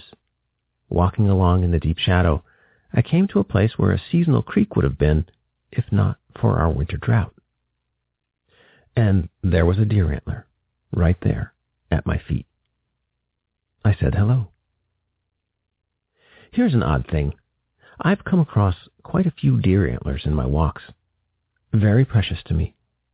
I'm given to understand that intact antlers are hard to come by because other critters like to gnaw on them for their protein content and, and their minerals. So every time I find one, I'm tickled and delighted in what I see as a little gift, a nod from deer spirit that I'm being watched over. But here's what's weird. I've only ever found right antlers, never left antlers. And here at my feet was a lefty. Pretty cool. So I said thanks and picked it up to carry it with me and bring home for my altar. Well, it wasn't ten minutes later when I came to an open spot in the forest. Still deep shade, but softer somehow. I know these places. They seem to be places where there's extra moisture in the ground. The air feels softer, smells sweeter. It's more gentle. And it's in places like these where sick and aging animals come to either heal or to die, like a hospice or a hospital. Sure enough, just over there, ahead and to my right, were bones. I approached. It was a magnificent buck skull, antlers attached, broad rack, larger than the sovereign that I'd received back in 2009. But these antlers were not pristine. These antlers had the look of a battle-scarred veteran. Something had gnawed on a few of the points. The antlers were an earthy dark brown, burnt sienna. The skull damaged, less than complete, a bleaching but not quite bleached white. Somehow it was profoundly compelling in its imperfection. I looked at the left antler in my hand. I looked at this amazing skull on the ground. Choose. I heard it clearly. Pristine, unique left antler, or battle-scarred skull. One is easy to carry out of the woods and offers the notion of completion, of balance. The other represents what? The elder. This old buck, whoever he was, was an elder when he died. No longer in his prime. The antlers were broad but thin, much thinner than the sovereign's. He had seen much. He had experienced much. He had lived well. I hoped he had died well. I set down the left antler, said a prayer of gratitude, and picked up the elder. These experiences are hard to fully share because there is so much that is intangible and yet still deeply profound. Feelings of gratitude, of grief, of connection and communion, of loss and possibility. This old, graceful, majestic being had lived and died. I was honored, being honored by the gift of his presence. There's so much to be said about elderhood. I turned 53 yesterday. I'm looking at my life differently now. For a long time, I was the sharp young Turk on his way up the ladder. I was a force of youth, intensity, prowess, and the invincibility of a young man on a mission. Now, those clothes don't fit. In the tarot deck I am so fond of, the Tarot of the Sidhe by Emily Carding, the fifth card in the major arcana is not called the Hierophant or the Pope. It's called the Elder. It's one of the cards that I've had a deep and mystical connection to. It challenges me and it comforts me in turn. I know there is a time when gifts transform from potential to embodied.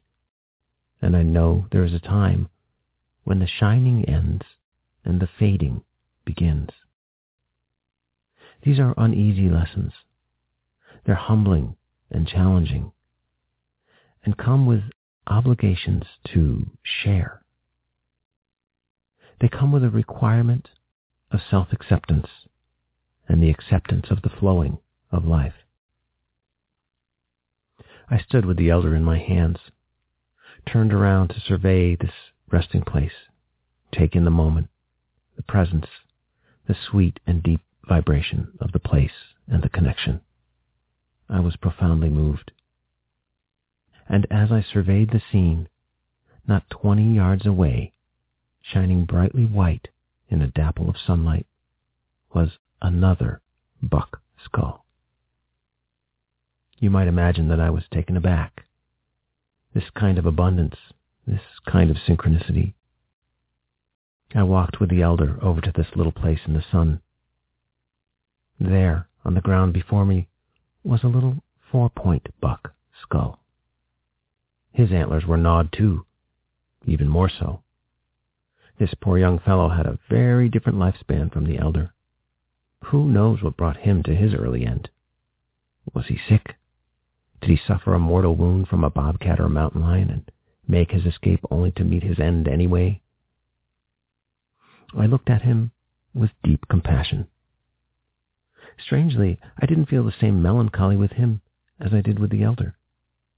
I saw him as a simple fellow, happy, goofing around the way young males do, pursuing his interests and passions with silly, perhaps reckless abandon. I saw in him a kind of openness and trust that made me smile. I looked at the elder in my hands. I looked at the little fellow on the ground. And I recalled the beautiful image from the Osho Zen Tarot deck of the Zero card of the Major Arcana.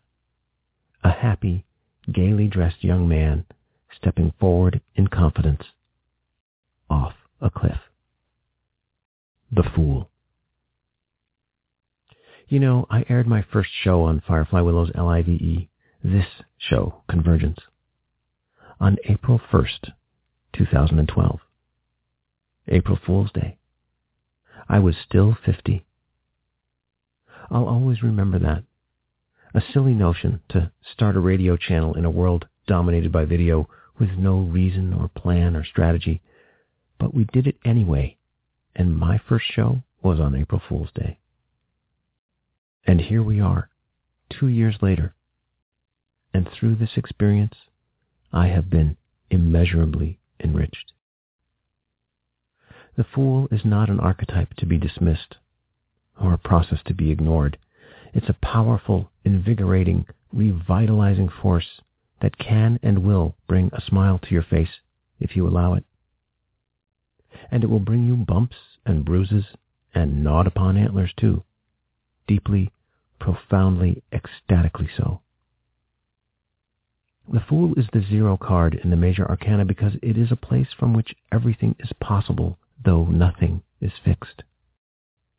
There is no personal history here, just the forward-looking emergence of possibility and youthful, innocent enthusiasm. Gently I took the fool into my arms. There I was, the elder on my left arm, the fool on my right. A very different kind of balance. A very different kind of completeness. My return from the woods was quite different after that. We'll be right back. Hi, this is John Carosella, your host for Convergence on Firefly Willows LIVE. I truly enjoy putting this show together for you. It's an honor and a blessing to share what I learned from my guests, co-hosts, and personal travels. If you'd like to help, contributions in any amount are gratefully received. Send a contribution via PayPal to convergence at fireflywillows.com. Your support means a lot to me. Thanks for listening, and thanks for your support.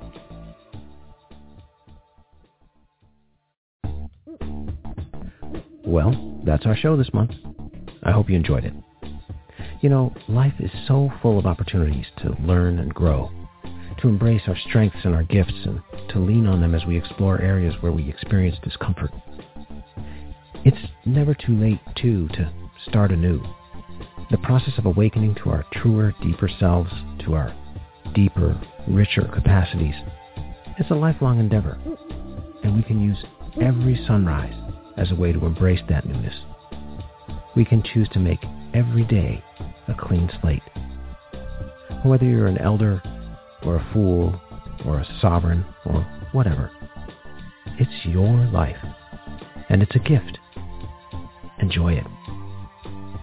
Just a reminder that I'm at East West Bookstore in Mountain View on Fridays if you'd like to book a session with me in person. I'm also available via email, john.carosella at fireflywillows.com.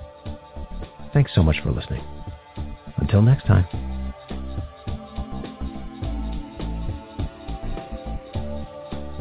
Thank you for joining us. This program was brought to you by Firefly Willows LIVE. We hope you enjoyed the show. This is Deb Carosella. Please join us next time on Firefly Willows LIVE for our live on-air call-in show, Sunday morning at 10.30 a.m.